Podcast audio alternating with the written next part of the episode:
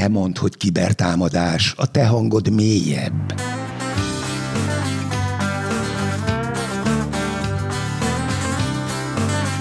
Ez itt a Nemzetbiztonsági Szakszolgálat Nemzeti Kibervédelmi Intézet kiberbiztonsági podcastje. Sziasztok! A kibertérben itt van velünk a Nemzetbiztonsági Szakszolgálat főigazgatója, dr. Szabó Hedvig, nemzetbiztonsági altábornagy. Köszöntünk, főigazgató asszony, szervusz! Szervusztok, én is köszöntök mindenkit. És itt van velem a kibertérben állandó műsorvezető társam Tamás. Szia Tamás! Szervusztok! Én pedig Oliver vagyok, a kibertéren kívüli ugye ez nem maradjon el, mert mostanában többször elmaradt. Én, nekem eszembe volt, emlékeztettelek volna rá, hogyha nem mondom. Köszönöm, azt hiszem múltkor is emlékeztettél. Igen.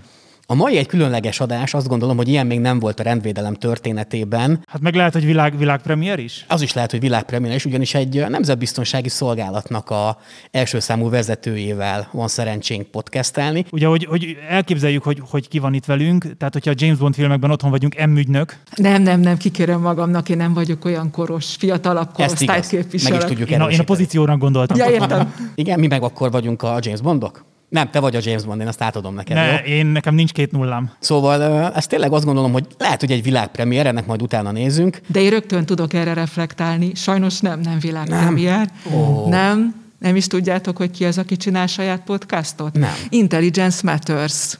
Van egy ilyen podcast, értelemszerűen, és a CIA igazgató helyettese csinálja ezt. Hát Michael, Michael Morel. Tehát sajnos erre már van példa, mi nem vagyunk világelsők, de reméljük Magyarországon igen. Nem baj, ott vagyunk az élmezőnyben, mindenképp, az első kettőben. Mindenképp. Szóval tényleg azt gondolom, hogy egy különleges pillanatnak lehetnek most a hallgatóink a fültanúi. Ez egy, egy borzasztó nagy lehetőség nekünk is, hogy meg nektek is, hogy kicsit közelebb hozhassuk hozzátok a hazai titkosszolgálatoknak a világát, ami, ami szerintetek is azt gondolom, hogy nagyon izgalmas lehet, azoknak az embereknek mindenféleképpen, akik nem ebben élik a, a mindennapjukat, és egy egyfajta misztikum járja át ezt az egész világot. Igen, imádom, amikor egyébként én már több podcastben hallottam, hogy, hogy beszéltek a titkosszolgálatokról, imádom így, így egy kicsit félig meddig belsősként ezeket a, ezeket a beszélgetéseket végighallgatni, és ezt a misztikumot kibontani, és akkor kinyugban esetleg előveszik a törvényt, megnézik, hogy milyen titkosszolgálatok vannak Magyarországon, nagyon röviden le van írva, hogy micsoda, hát többé-kevésbé, tehát az avatatlan szem számára majd, hogy nem érthetetlenül, de azért, hogyha figyelmesen elolvas az ember, akkor minden betűre ott van, hogy, hogy mivel foglalkozunk nyilvánvalóan. De ez, ez, ez mindig nagyon jó, és hogy az ember, ember mondja, hogy a kibervédelmi intézetnél dolgozik, ami a nemzetbiztonsági szakszolgálat része, mert ezt az ember elmondja, van is egy ilyen ábrám, amivel, amivel kezdem ezeket az előadásokat, akkor rögtön mindenki, hú, ez egy titkos szolgálat, és hú, és mindig van egy kis izgalom, misztikum, van vegyes izgalom, és ez, ez, ez jó. Tartanak az emberek a titkos szolgálattól, szerinted? Reméljük nem. Reméljük nem. Hát a titkosszolgálatok arra vannak, hogy megvédjenek bennünket, nem? Így Igen, van, mi a jó abszolút. fiúk vagyunk, meg a jó lányok, bocsánat, jó lányok és a jó fiúk. Így van. Ami még különlegesebbé teszi a mai napot az az, hogy a Nemzetbiztonsági Szakszolgálat életében egy nagyon izgalmas dolog következett, vagy következik be nem sokára, mégpedig az, hogy 25 éves lesz a szervezetünk, és ez talán még ünnepélyesebbé teszi ezt az egész podcastet. Nekem van fiatalabb kollégám, mint 25. Igen, igen. Ez egy, ez egy komoly, komoly dolog, én azt gondolom, hogy eljutottunk idáig. Én rögtön meg is kérdezném akkor így főigazgató azt, hogy neked mit jelent az elmúlt 25 év az MBS tekintetében?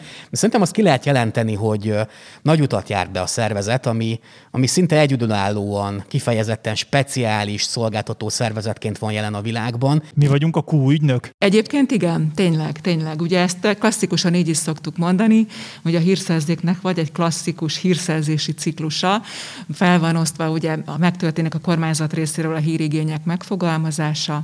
Ezt követi egy adatgyűjtési szakasz, egy adatszerzési szakasz, és a, a szakszolgálat a hírszerzési ciklusból ez az adatszerzési ciklust hajtja végre, és utána majd az adatok elemzése, értékelése és kormányzati tájékoztatás készítése pedig egyáltalán nem feladata a szakszolgálatnak.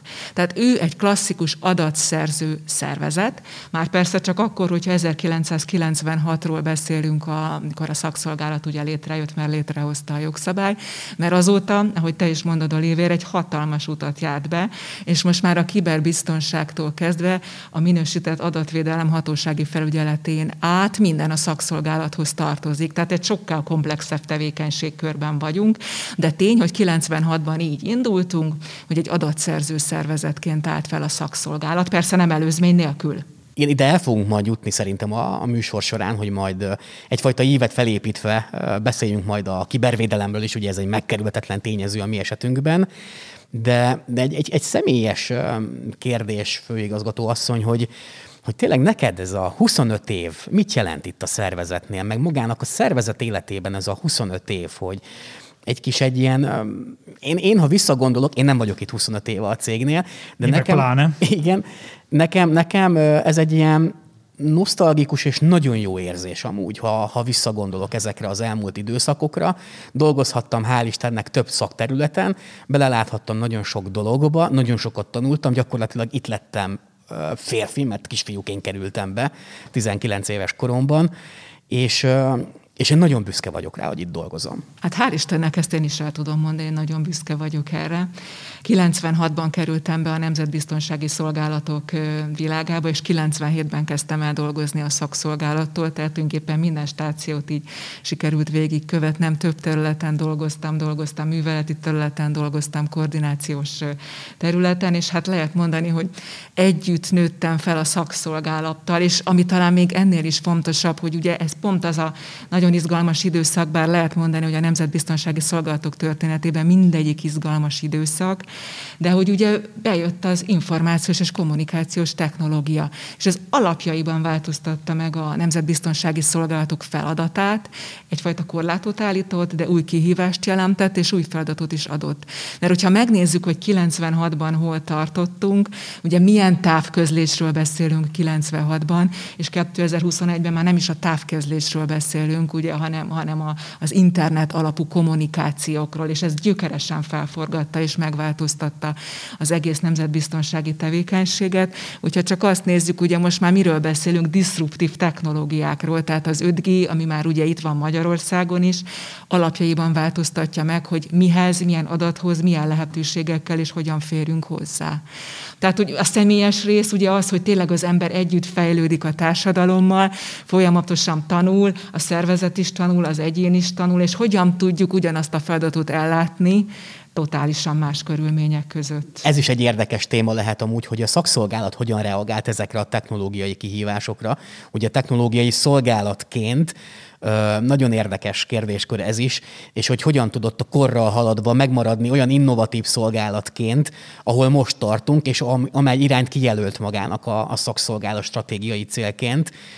De kicsit pontosítsuk azt is, hogy mik az MBS-nek a fő feladatai. Tehát mivel is foglalkozik a Nemzetbiztonsági Szakszolgálat, mint, mint a hazai technikai titkosszolgálat? Igen, ugye erre vannak tényleg, ahogy, ahogy te is mondtad Tamás az elején, hogy nagyon jogszabályi válaszok, hogy akkor ezt csinálja a szakszolgálat, és ugye ez tényleg az MBTV-ben a Nemzetbiztonsági Szolgálatokról szóló jogszabályban abszolút ki is van bontva, és hogyha nagyon le akarjuk egyszerűsíteni, akkor mindig azt szoktuk mondani, hogy a leplezett eszközöket biztosítja az erre feljogosított szerveknek. Nagyon, a... nagyon izgalmas, leplezett eszközök. Igen, igen, és akkor ugye rögtön, hogy mik ezek a leplezett eszközök, meg kik igényelhetik, meg hogyan igényelhetik, és akkor ennek is megvannak azok a jogi terminológiái, hogy hát a leplezett eszközök között vannak ugye azok, ami külső engedélyhez kötöttek, meg a külső engedélyhez nem kötöttek, de lehet, hogy a mi szempontunkból ugye nem is ez a legizgalmasabb, hanem az, hogy ezek az eszközalkalmazások mindig utolsó lehetőségként kerülnek felhasználásra a nemzetbiztonsági munkában, vagy a bűnöldözési munkában, mert ugye, amíg a szakszolgálatot beszéljük, azért érdemes egy szót ejteni arról is, hogy ez egy hibrid szervezet, mert nem csak a nemzetbiztonsági szolgálatoknak, hanem a rendvédelmi szervezetrendszernek is dolgozik ebben a úgynevezett leplezett eszközalkalmazásban, és hogy mindenképp ugye az állampolgároknak a személyhez fűződő jogait, a magántitok, magállak védelmét, olyan eszközöket eszközöket alkalmaz, ami ezt jogszerű indokok alapján sérteni tudja, és ugye a leplezettség sem véletlen, mert mindig az adott érintett személy elől titokban történnek ezek az eszközalkalmazások. Ezért titkos szolgálat. Igen, igen, igen. Így van, meglepő így módon. Van, így van, így van. Én nekem lenne egy kérdésem. Említetted, hogy hibrid szervezet, illetve említetted ezt a viszonylag speciális szervezeti modellt, hogy mi technikai tevékenységet végzünk. Ez mennyire elterjedt a világban, hogy egy, egy, van, egy, van egy országnak egy ilyen technikai jellegű hibrid titkosszolgálata? Igen, ugye ez nagyon jó kérdés, mert Magyarországon szeretjük ezt mondani, hogy ez egy unikum, ez egy egyedüli magyar modell, és csak nálunk van ilyen, és egyébként a tény az, hogy nem. Mert hogyha megnézzük az, egy, az Egyesült Államokban, ugye az NSA, a Nemzetbiztonsági Ügynökség, vagy pedig az Egyesült Királyságban a GCHQ, a kormányzati kommunikációs parancsnokság nagyjából pont ugyanezt a feladatkört látja el, mint a szakszolgálat, persze más irányítási struktúrába, más intelligence community, tehát hírszerzési közösségben, mint a szakszolgálat, de nagyjából ők is a technikai adatszerzéssel foglalkoznak. Ugye az NSA az azért nagyon ismerté vált az ő tevékenysége, hogy mivel is foglalkozik, mert a szivárogtatási botrány 2013-ban Igen. azért a átlag állampolgár közelébe is hozta, hogy, hogy mivel is foglalkozik egy ilyen lényegesen nagyobb szervezet, mint mondjuk a szakszolgálat, de tevékenységében hasonló. Tehát nem egyedüli magyar modell vagyunk, hanem a világon azért vannak ilyen típusú szervezetek. Szóba került már az, hogy kiknek dolgozunk. Tehát, hogy, mert akkor ezek szerint, ezt azért tegyük tisztába, hogy önálló ügyek vannak a szakszolgálatnál, vagy mi mindig megrendelés alapján dolgozunk. Ezt most főigazgató asszonytól kérdezném. Igen, bár lehet, hogy Tamás is nagyon jól válaszolna rá. talán, talán inkább én is átadnám a lehetőséget. Köszönöm. Megmentettelek. Igen, tehát nem, mindig megrendelésre dolgozunk, és ugye nagyon szigorú eljárásrend alapján megvannak azok a feljogosított szervezetek, hogy egyáltalán kik fordulhatnak a szakszolgálathoz, ugye, hogy az előbb is beszéltük, a két nagy csapat, a nemzetbiztonsági és a rendvédelmi szervek ők. Mi végrehajtjuk ezt az úgynevezett technikai információgyűjtést, leplezett eszköz alkalmazást, persze majd lehet, hogy jó arról egy-két mondatot mondani, hogy mik is azok konkrétum szintjén, és mikor megtörténik a végrehajtása, a megkeletkezett adatot mindig visszaadjuk a megrendelő szervezeteknek. Tehát, hogy keletkeznek ügyek valahol a rendvédelmi szférában, vagy a titkosszolgálati szférában, kell ezzel kapcsolatban valamilyen titkos információgyűjtő eszközt alkalmazni, akkor azt mi alkalmazzuk, és az eredményterméket ö, valamilyen feldolgozható formában, nyilván az ő általuk érthető formában visszajutatjuk nekik, és ők értékelik ezt a tevékenységet. Pontosan, pontosan. Ez a módszernek a lényege. Így történik. És akkor azért, hogy mégis mik ezek a leplezett eszköz Az alkalmazások. izgalmas rész, hogy úristen, mit, mit csinálnak ezek, távcsővel nézik, vagy nem tudom, mit csinálnak. Egyébként igen, tehát a távcsővel nézés is simán benne lehet.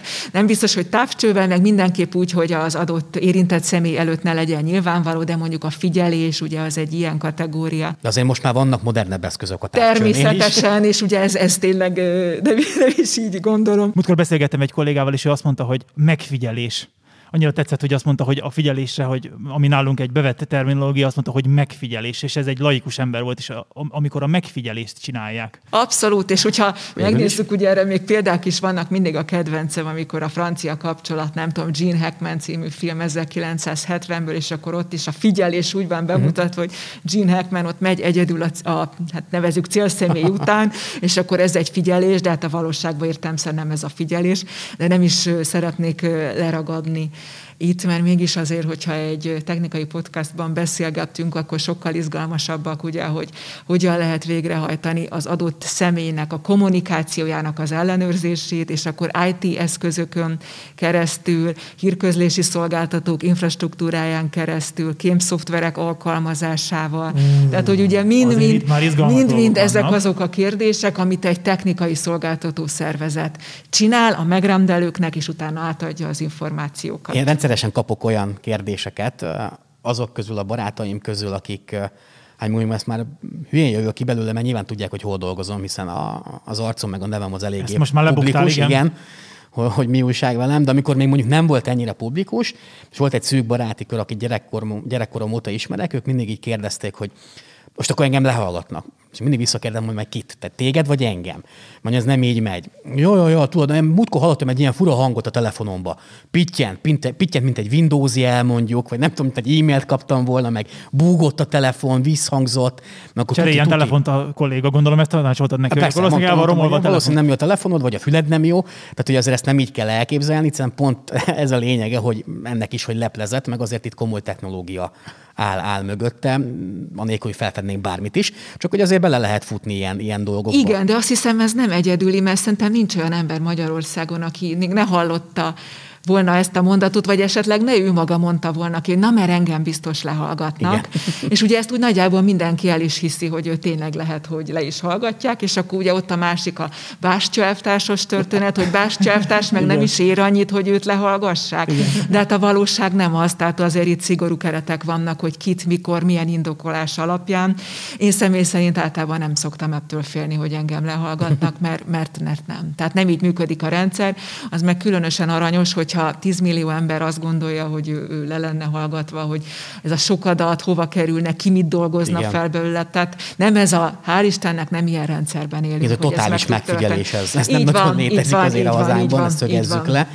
Amikor tőlem is ezeket szokták kérdezni, én is el szoktam mondani, eh, nyilvánvalóan virágnyelven meg, úgyhogy megértsék a jogszabályi környezetet, hogy ez nem olyan egyszerű azért, mint ahogy ők gondolják. Nagyon-nagyon komoly eh, szabályozása van ennek az egész rendszernek, és nem úgy megy, hogy gondol bárki egyet, és akkor bárkit lehallgathatok, mert mondjuk megcsalt a feleségem, vagy nem tudom. Igen, én úgy emlékszem, hogy nekünk annak idején azt mondták, amikor itt beavattak minket ebbe a nemzetbiztonsági létbe, hogy, hogy, hogy nagyon kell figyelni arra, hogy mennyire sértjük az embernek a magánszféráját, hogy e- ez, ezzel van az összefüggésben, hogyha nagyon megsértjük az embereknek a magánszféráját, tehát behatolunk a, a lakásán belülre, akkor azt már nagyon-nagyon komolyan igazolni kell, hogy ott már valami olyasmi dolog van a háttérben, amit az az ember csinál, aminél ez azért elég alaposan feltételezhető, illetve elég, elég komolyan kell azzal foglalkozni, azzal az ügyel, amit ez az ember ott csinál. Igen, és bár mondtam, hogy nem szeretnék bele bonyolódni nagyon ilyen jogi terminológiát, de ugye erről szól az engedélyhez kötöttség, ugye ezt nem bárki adhatja oda, hanem ugye ehhez bírói engedélyek kellenek,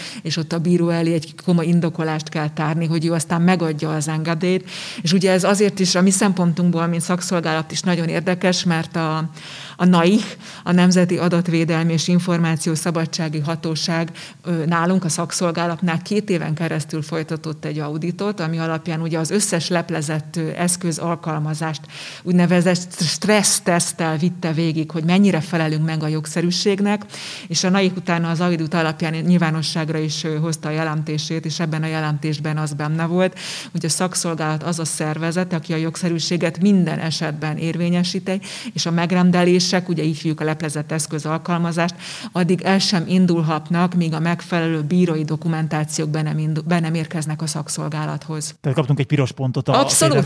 És azért ez a két évig tartó audit azért elég hosszal lehetővé Igen. tette, hogy itt mélységi dolgokba belelássanak, hozzáteszem, a, nem az információkba láttak bele, hanem a módszerek alkalmazásába. Igen. Ez is mutatja szerintem, hogy tényleg borzasztóan le van szabályozva, és nem úgy megy, mint ahogy sok, sokan elképzelhetik ezt a dolgot, tehát tényleg nem, nem egyszerű.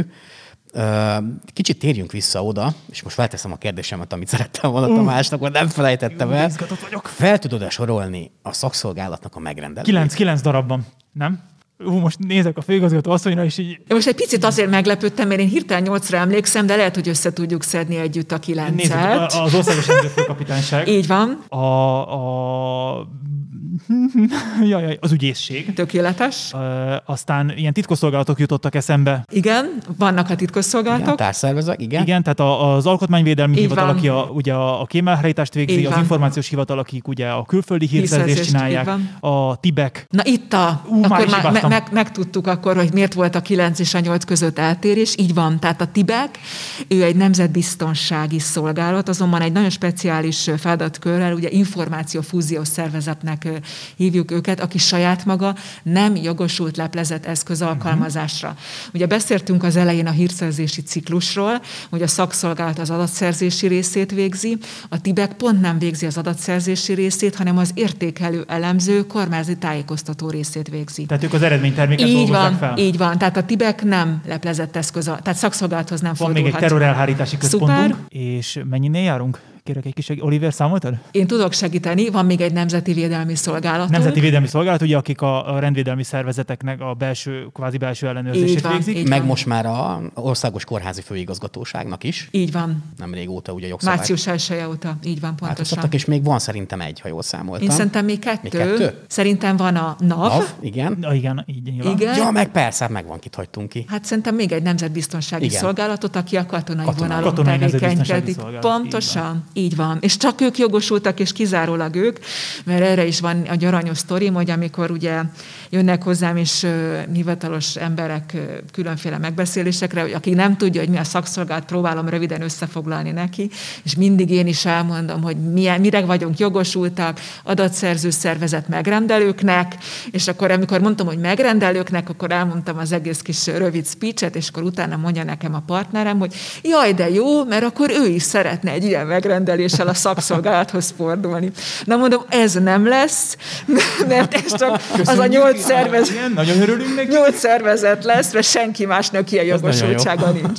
De hát ez is mutatja, hogy egy kicsit ugye, aki nem ebben a közösségben dolgozik, hogy egy picit idegen, hogy mit is csinálnak ezek a szervezetek. Igen, tehát ez nem így működik, hogy bárki idejön, és akkor bármennyit fizet, és akkor mi szolgáltató szervezetként kvázi ezt végrehajtjuk. Már csak azért sem, mert ugye a jogszabály alapján a szakszolgálat szolgáltatásai, hát a kivéve az igazságügyi szakértői tevékenységet, térítésmentesek, tehát magyarán ingyenesen szolgáltatjuk a, a Nemzetbiztonság és Rendvédelmi Szervezetrendszernek. Igen, az a... Most ne nézzél el, milyen furcsán. Nem, én, Vagy nem tudom, az enkájban is így működik. Igen, nem- a sérülékenységvizsgálatért sem Igen. kell fizetni, meg az incidens kezelésért. Persze. Pontosan, és ugye ez is egy izgalmas kérdés, mert ugye a szaksz, és azért is érdemes, mert az NKI ugye a szakszolgálat részeként ez a jogszabályi kötelezés az NKI-ra is ugyanúgy kötelező.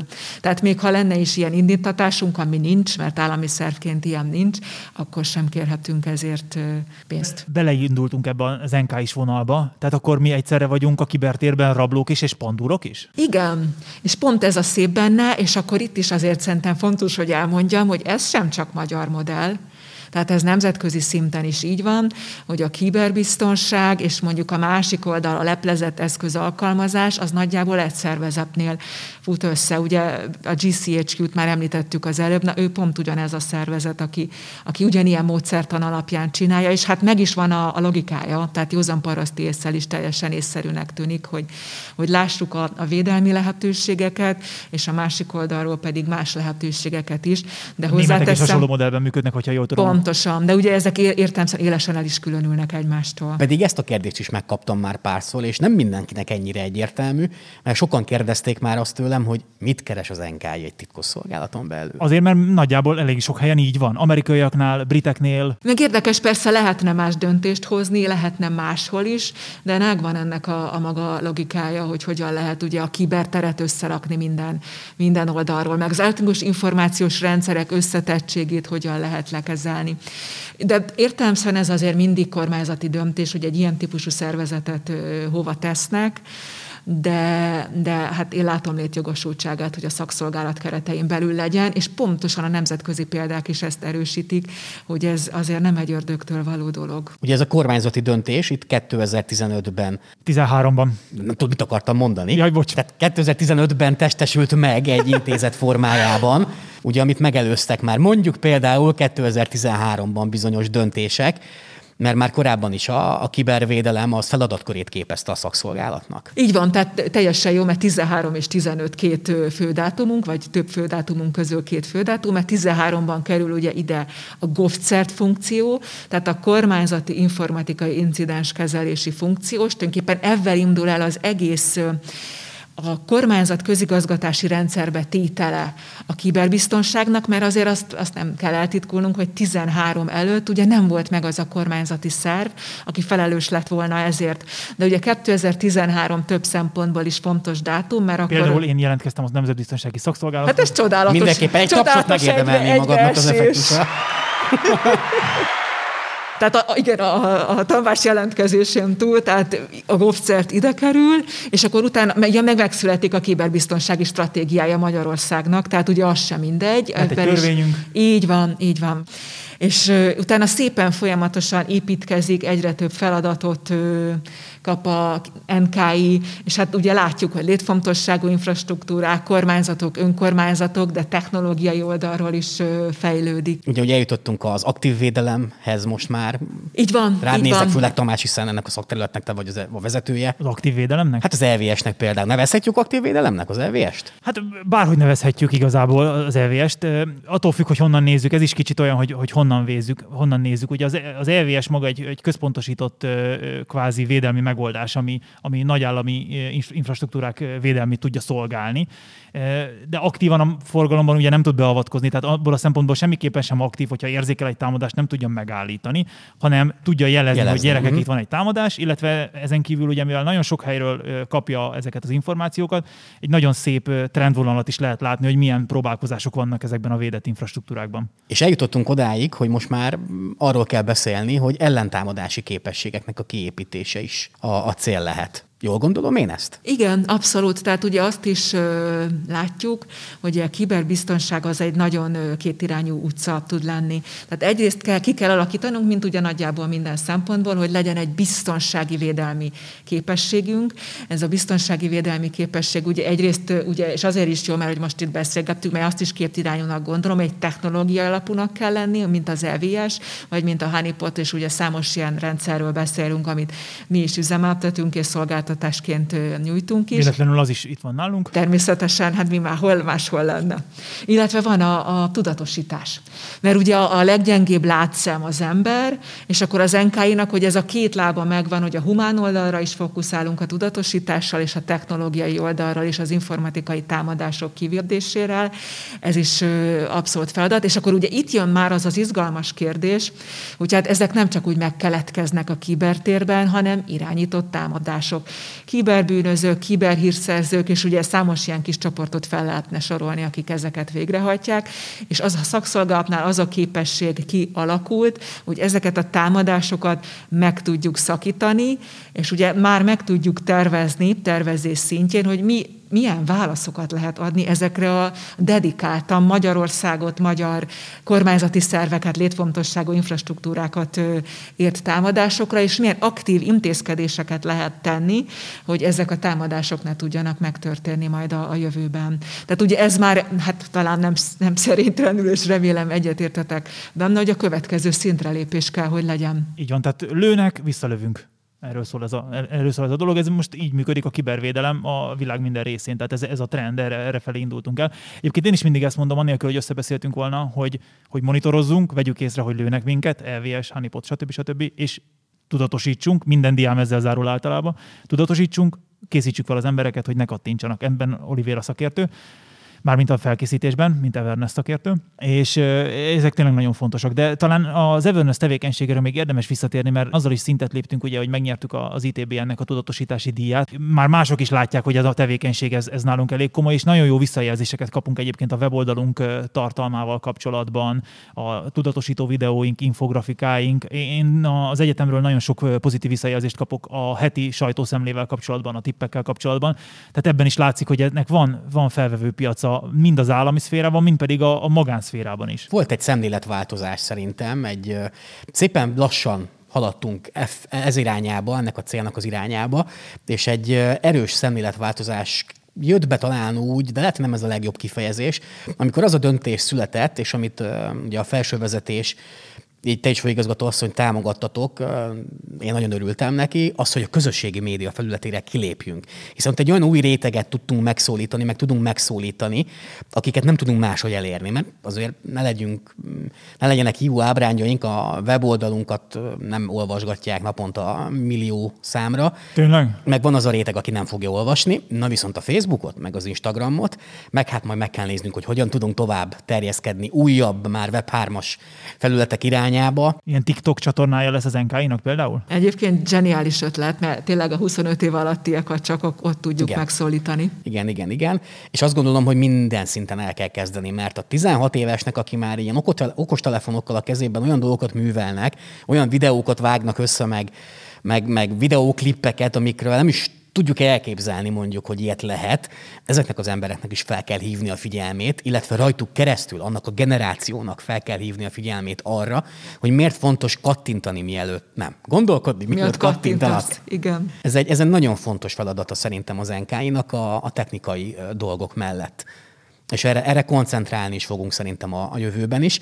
De hogyha megengeditek, akkor egy kicsit tekintsünk vissza uh, a szakszolgálatra, tágabb értelemben, hogy milyen mérföldköveket lehetne itt kiemelni az elmúlt 25 évben, milyen sikereket lehet megemlíteni a szakszolgálat történetében? Vannak a, a nagyon látványos, amit, hát, amit mindenki lát, mert mindenki, aki értelmszerűen ez iránt fogékony. Ugye 96 az első a megalakulásunk, ami persze úgy 96, hogy 95-ben születik meg a jogszabály, és akkor szépen el vagyunk. A 2000-es évek, meg már a 2010-es is, ami ugye nem jelenik meg a, a nyilvánosság előtt, de az a technológiai fejlődésről szól. És ugye az, hogy hogyan tudunk technológiailag szinteket lépni, a digitalizációt hogyan tudjuk bevezetni egyre inkább a, a mindennapi munkánkba, illetve hogyan tudunk olyan új technológiákat alkalmazni, ami az adatszerző tevékenységünkben hát nagy segítséget nyújt, akkor a 2010-es években, ahogy beszéltük már az előbb is, az NKI szép fokozatos felépülésével, nagyjából most már mondhatjuk, hogy ami kiberbiztonság, és nem a katonai része, mert a katonai része nem, de az nagyjából már mind a, a szakszolgálat NK-nál van, és ez teljesen a jó irány, és akkor a legutolsó mérföldkő, ami ugye így megint a szakszolgálat integritását, meg komplexitását tudta elősegíteni, az 19. január 1-ével, hogy az MBF, a Nemzeti Biztonsági Felügyelet is bekerül a, a szakszolgálat irányítása alá, és itt tulajdonképpen egy ilyen kis komplex biztonsági centrum tudott ki kinőni a 96-os alapokon, ami tényleg leplezett eszközalkalmazás, szakértői tevékenység, mert ugye arról nem beszéltünk egy szót se, de az is a szakszolgálathoz tartozik, a szakértői intézete, a kiberbiztonságnak a teljes területe, és a minősített adatvédelemnek a hatósági felügyelete. Tehát, hogy, hogy tényleg egy ilyen kis központi kis szervé tudtunk válni, nem is olyan kis szervé. Én mindig szoktam egyébként a szakértői tevékenységről egy picit külön beszélni, mikor erre van lehetőségem és azt szoktam mondani, hogy mi, mi a különbség a, szakértői, a, az informatikai jellegű szakértői tevékenység meg az NKI munkája között, hogy az informatikai szakértői tevékenység az inkább azt akarja tudni, hogy ki, aki elkövette ezt a dolgot, az NKI pedig inkább azt, hogy hogyan. Ezzel egyet tudsz érteni? Természetesen, igen. És ugye ezt, ezt hát talán látjuk folyamatosan a saját munkánkban is, hogy ugye az az egyik legnagyobb kihívás, hogy amikor történik egy kibertámadás, egy kiberbűncselekmény, személyhez visszavezetni, IP címhez visszavezetni, melyikhez lehet visszavezetni, és tényleg mennyire valid adatok azok, amik ott megkeletkeznek, és nagyon jól el lehet különíteni, és hát nagyon felkészült szakembernek kell lenni, aki már a végén elmondja, hogy na, akkor egyértelműen meg meg tudtuk állapítani, hogy ez a kibertámadás ebből az országból érkezett. Tehát ugye ezt is látjuk. És is, egy kicsit, és igen, akkor talán... Igen, felmerjük vállalni, hogy ezt, ezt így kimondjuk. Te lehet, hogy emlékszel erre a történetre, amikor egy hétvégi napon csörgött a telefonom, azonnal indulnom kellett egy incidens felderíteni. Egy, egy, egy állami szervezetnek a vezetője kapott egy fenyegető e-mailt bólogatsz. Én, én voltam jelen a, a helyszíni vizsgálaton, ott szükség volt egy technikai kivizsgálásra is, tehát ott történt egy, egy kvázi hackerkedés, ott a szerveren el kellett jutni valameddig, utána ott voltak a, a, a rendőrök is a helyszínen, és és végül is elkapták azt az embert, aki egy hát elég durva fenyegetést intézett ez ellen a, az ember ellen, méghozzá úgy, hogy mi meg tudtuk mondani, hogy honnan érkezett ez, a, ez az e-mail, amivel ezt a, ezt, a, ezt a zsarolást elvégezték, és a rendőrök pedig a saját kis eszközeikkel oda mentek a helyszínre, ez egy net kávézó volt, és szépen a, a térfigyelő kamerás felvételekből az embernek a kis, hogy, hogy sétálgatott haza, szépen elmentek, amerre ő lakott, vonattal is utazott, ha jól emlékszem, szépen be tudtak csöngetni a házába, hogy hát ez nem biztos, hogy kellett volna. Igen, igen, abszolút emlékszem, hogy ez egy nagyon szép munka volt, és hál' Istennek nem csak egy ilyenünk van, de, de jó, hogy ezt így emlékeztél te is rá. Ez azért fontos, mert ezeket szerintem néha el kell mesélni így virágnyelven, hogy van olyan, hogy ezeket az embereket, ezeket az ártó szándékú kiberbűdözőket, hekkereket, bárhogy nevezzük őket, elkapják a hatóságok. Mert én is rendszeresen megkapom a tévében, rádióban kérdésként, hogy el szokták kapni ezeket az embereket?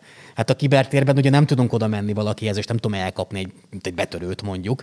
Tehát ilyen szintű rajtaütés azért nagyon ritkán tud előfordulni, de, de amikor tartjuk mondjuk a rendőrséggel, vagy az Európollal közösen, az Európol képviselőjével mondjuk a sajtótájékoztatókat, vagy bármilyen, bármilyen nyilvánosabb eseményeket, amikor csatlakozunk egy-egy kampányhoz, ott is ki szoktuk emelni, hogy van, van ilyen amikor nyilvánvalóan nagyon komplex együttműködés keretein belül akár nemzetközi együttműködés keretein belül elfogják ezeket az embereket. Hiszen ezért dolgozunk gyakorlatilag, hogy, hogy tényleg így kezdtük az adást, hogy biztonságban legyenek az emberek. Nagyon sok nyomot hagynak egyébként a, a hackerek is maguk után. Tehát oké, okay, hogy a kibertér valamilyen szintű anonimitást biztosít, de azért ők is hibáznak. Természetesen, és így van, tehát erre sok példa van, és igen, lehet, hogy ez is hiba, és a tudatosításnak erre is ki kell terjedni, hogy bemutassunk, akár esettanulmányokon keresztül, hogy igen, azért, azért itt sem úgy van, hogy szabadon lehet garázdálkodni. Zárásként a szakszolgálat milyen kihívások elé néz? Mi az az elkövetkező irány, amit látsz a szakszolgálatében, életében? Jön az 5G, fejlődnek az információs technikák, nyilván ezekkel tartani kell a lépést, de esetleg valamit ki tudnál emelni ezek közül? Ö, egyébként erről hogy önmagában pár órát ö, tudnék beszélni, hogy milyen kihívásokkal szembesülünk. És igen, tehát hogyha mint ö, azt nézzük, hogy adatszerző szervezet, aki a technológiára építve hajtja végre a feladatait, akkor ugye a disruptív technológiák lesznek azok, amivel mindenképp foglalkoznunk kell.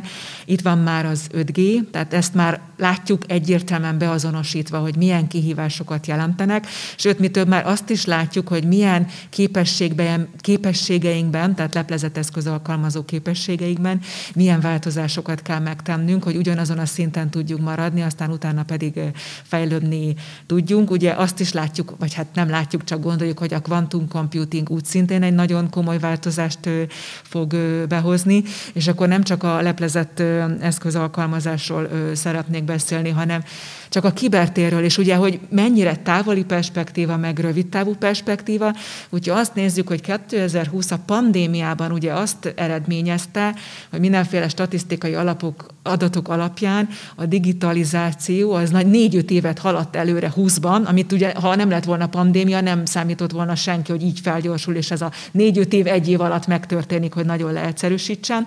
Viszont azt is látom, hogy a biztonsági része értelemszerűen nem tudta ezt a négy-öt évet így követni, és itt van az a hát nagyon rövid távú kihívás, hogy a négy-öt éves felgyorsulását a digitalizációban hogyan lehet a biztonsági részében is így követni, hogy ugye, hát sajnos ugye a biztonság mindig reaktív módban van, tehát követő módban van, hogy ezt meg tudjuk oldani. Tehát ez a, ez a tényleg a nagyon rövid távú, de jövőbeni kihívás, és már látjuk, hogy ma azon kell dolgoznunk, hogy ez, ez megugorható legyen.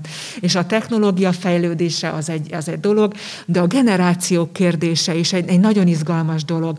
Tehát mondjuk a, az én generációm, ami hát egy X-es generáció, már azt is látja, hogy egy Z-s vagy egy alfa generációsnak a gondolkodásmódját, hát meg kell tanulnunk, hogy majd munkavállalóként hogyan tudunk együtt dolgozni, hogy a kiberbiztonságát hogyan tudjuk megteremteni, vagy a leplezett eszköz alkalmazásban milyen kihívást fog jelenteni az, hogy, hogy tényleg, ahogy beszéltük, hogy a TikTokot használják, de a, a normál mobil kommunikációt már nem, mert ők már nem beszélnek telefonon, hanem csak az alkalmazásokon.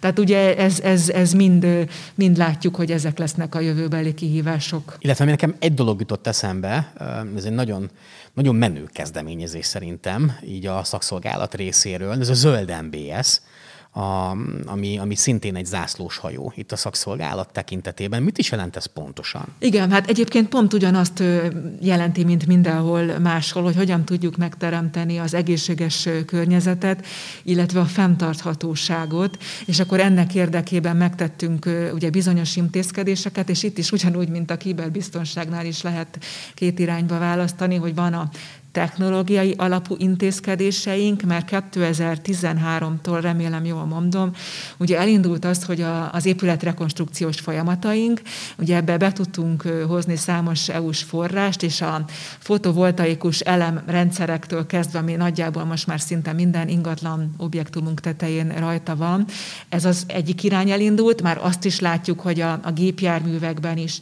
számos zöldrend, számos autót alkalmazunk, tehát van egy ilyen technológia, technikai része. A fotovoltaikus rendszerek telepítése, meg azok a technikai intézkedések, amit a zöld MBS érdekében tettünk, ez annyit jelent, hogy a széndiokszid kibocsátásunkat 440 gépjármű éves kibocsátásával tudtuk csökkenteni. Sok, Azért az ez sok. nagyon, nagyon nem kevés, nagyon Igen. nem kevés. Van nagyon dedikált célkitűzésünk, amiben most elindultunk, hogy karbonsemlegesség 25-re. Ez egy elég ambiciózus. nagyon ambiciózus, megnézzük, hogy mit lehet kihozni belőle a legtöbbet, illetve itt is az egyént is mindig néznünk kell, mert úgy gondolom, hogy szervezeti szinten és egyéni szinten is meg kell tennünk, amit tudunk, és akkor az egyéni szinten pedig ugyanúgy tudatosítás, awareness, ö, számos programhoz csatlakoztunk, július nálunk is a műanyagmentes július volt, európai hulladékcsökkentési hét, zöld növény akció, tehát számos-számos ilyen kezdeményezés van, és hát nem véletlen, mert, mert azt is látjuk, hogy a, a világnak ezt a kérdést is meg kell ugrania, tehát a, a körforgásos gazdálkodáshoz való visszatérés, minél kevesebb hulladék előállítás, és azt látom, hogy, hogy ez, ez viszont az, ami tetszik a fiataloknak. Tehát ugye ez a, a zöld, zöld életérzés, ez vonzó, vonzó Pont a fiatalabb én is mondani, korosztályoknak is. itt ugye már nálunk abszolút az NKI-ban, de szerintem az egész szakszolgálatnál átálltunk a szelektív hulladékgyűjtés, ami az egésznek egy, egy pici szelette, de nagyon az alapja tud lenni, és, és a kollégák pikpak rászoktak arra, hogy nem, nem dobunk ki mindent az irodában lévő kukába, és majd jön a, az arra illetékes személyzet, és akkor majd kiviszi a, a Konkrétan nincs is kuka. Tehát, hogy így Igen, De ez se véletlen, tehát ez Így is van. tudatos döntés volt, két ok miatt is.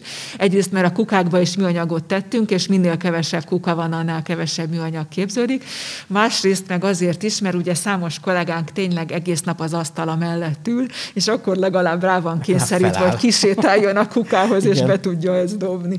Tehát szerintem ennek is ezek- ez az oka. Ezek mind mutatják, hogy egy igazán, tényleg egy, egy a, a fejlődéssel együtt haladó cégről beszélünk, amelynek igenis vannak saját innovatív kezdeményezései, és egy nagyon-nagyon környezetbarát, környezettudatos céggé ö, válik folyamatosan, ami, ami abszolút vonzó lehet a mai fiatalság számára is szerintem. Itt szeretném megjegyezni, hogy aki szeretne jelentkezni a Nemzetbiztonsági Szakszolgálathoz, az megteheti. Tehát menjen fel az mbs.gov.hu oldalra, és meg fogja tudni, hogy milyen karrier lehetőségek vannak a szakszolgálatnál. Persze nagyon komoly felvételi folyamaton kell átesni, aki szeretne állományba kerülni, vagy pedig megvannak a különféle jogviszonyok már, hogy hogyan lehet alkalmazni embereket a szakszolgálatnál.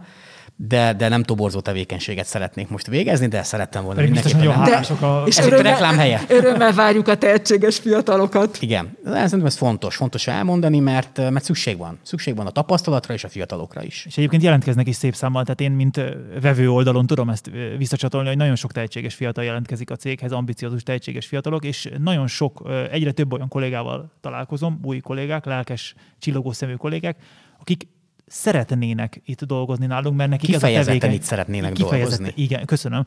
Kifejezetten itt szeretnének dolgozni, tehát ők itt szeretnék, elke... itt kezd... szeretnék elkezdeni a karrierjüket, és nem is érdekli őket más lehetőség. Kérdeztem, hogy, hogy jelentkeztél a máshol, mondta, hogy nem, hát ő ide akar jönni, hogyha ide nem sikerül, majd akkor keres mást. Hát Minél többen legyenek ilyenek, és akkor ott a következő kihívásunk, hogy tudjuk is őket megtartani, hogy vonzóak is tudjuk maradni. Igen, azt gondolom, hogy ez egy szép feladat, így célként és zárásként. Tamás, akkor összefoglalnád, hogy miről is beszéltünk? Hú, ez egy, ez egy rendkívül tartalmas adás volt. Beszélgettünk egy kicsit arról, hogy, hogy milyen a James Bond, James Bond fegyverét elkészíteni, milyen fegyverei vannak James Bondnak Magyarországon, ez hogyan viszonyul nemzetközi eh, összehasonlításban, hogyan áll ez az egész össze, illetve beszélgettünk egy kicsit az új feladatairól a Nemzetbiztonsági Szakszolgálatnak, és kiderült az, hogy a Nemzetbiztonsági Szakszolgálat nagyon-nagyon szerteágazó tevékenységet végez, tehát az ember belegondol, és, és, és annyira széles körű a, a, a spektruma itt a feladatoknak, hogy, hogy egyszerűen, egyszerűen egészen biztos vagyok benne, hogy a, a legvájt Fülip hallgatónknak is ebben tudott a, a mai adásunk újat mondani. Illetőleg beszélgettünk egy kicsit a jövőről is, merre felé tartunk, mi az újabb irány. Szerintem nagyon-nagyon sok mindent átbeszéltünk, nagyon izgalmas adás volt. Egy kis kulisszatitkot hadd áruljak el a hallgatóknak, amikor főigazgató asszony lejött ide, és beszélgettünk arról, hogy miről is szeretnénk, és mennyit beszélni. Akkor én mondtam, hogy kb. 30-35 perc lesz, és egyből kaptam a, a, választ, hogy ugyan már úgyis több lesz, 45-50 lesz inkább, és már 45 percnél tartunk, és szerintem még tudnánk ezt cizellálni, és tudnánk erről még legalább ennyit beszélgetni. ott szoktam ilyen merész dolgokat ígérgetni a hallgatóknak, hogy lehet, hogy lesz még rá egyszer precedens, hogy, hogy újra itt leüljünk beszélgetni, vagy ezeket a témákat ismételtem, vagy más aspektusból átbeszéljük. Én nagyon-nagyon-nagyon hálás vagyok, és nagyon megtisztelve érzem magamat, magunkat Tamás nevében, hadd beszéljek szintén, köszönöm, bologatott itt velem szembe, hogy, hogy lehetőségünk volt veled főigazgató asszony beszélgetni. Én köszönöm a meghívást, és örülök, hogy itt lehettem. Köszönjük szépen. Ennyi lett volna a mai adásunk. Köszönjük szépen, hogy hallgattok minket. Tartsatok velünk két hét múlva is, vagy jövő héten is. követések, meg letöltések, meg Facebook, meg Igen, ezt mindig el kell mondanunk, hogy kövessetek minket Facebookon, meg Instagramon, valamint mindenki a saját kedvenc podcast lejátszójába írja be, hogy kibertámadás, töltsétek le, vagy hallgassátok minket vissza a Simpülkezten. Adjatok öt csillagot, nagyon fontos. Adjatok öt csillagot, jöhetnek a kérdések, mert idén is szeretnénk olyan adást csinálni, amikor válaszolunk a hallgatói kérdésekre. És nem te szeretnéd írni a kérdéseket? Nem, nem, nem, tavaly sem én, ez a mániád volt múltkor is, de nem én írtam a kérdéseket. Köszönjük szépen, hogy velünk voltatok ma is. Sziasztok! Sziasztok! Sziasztok!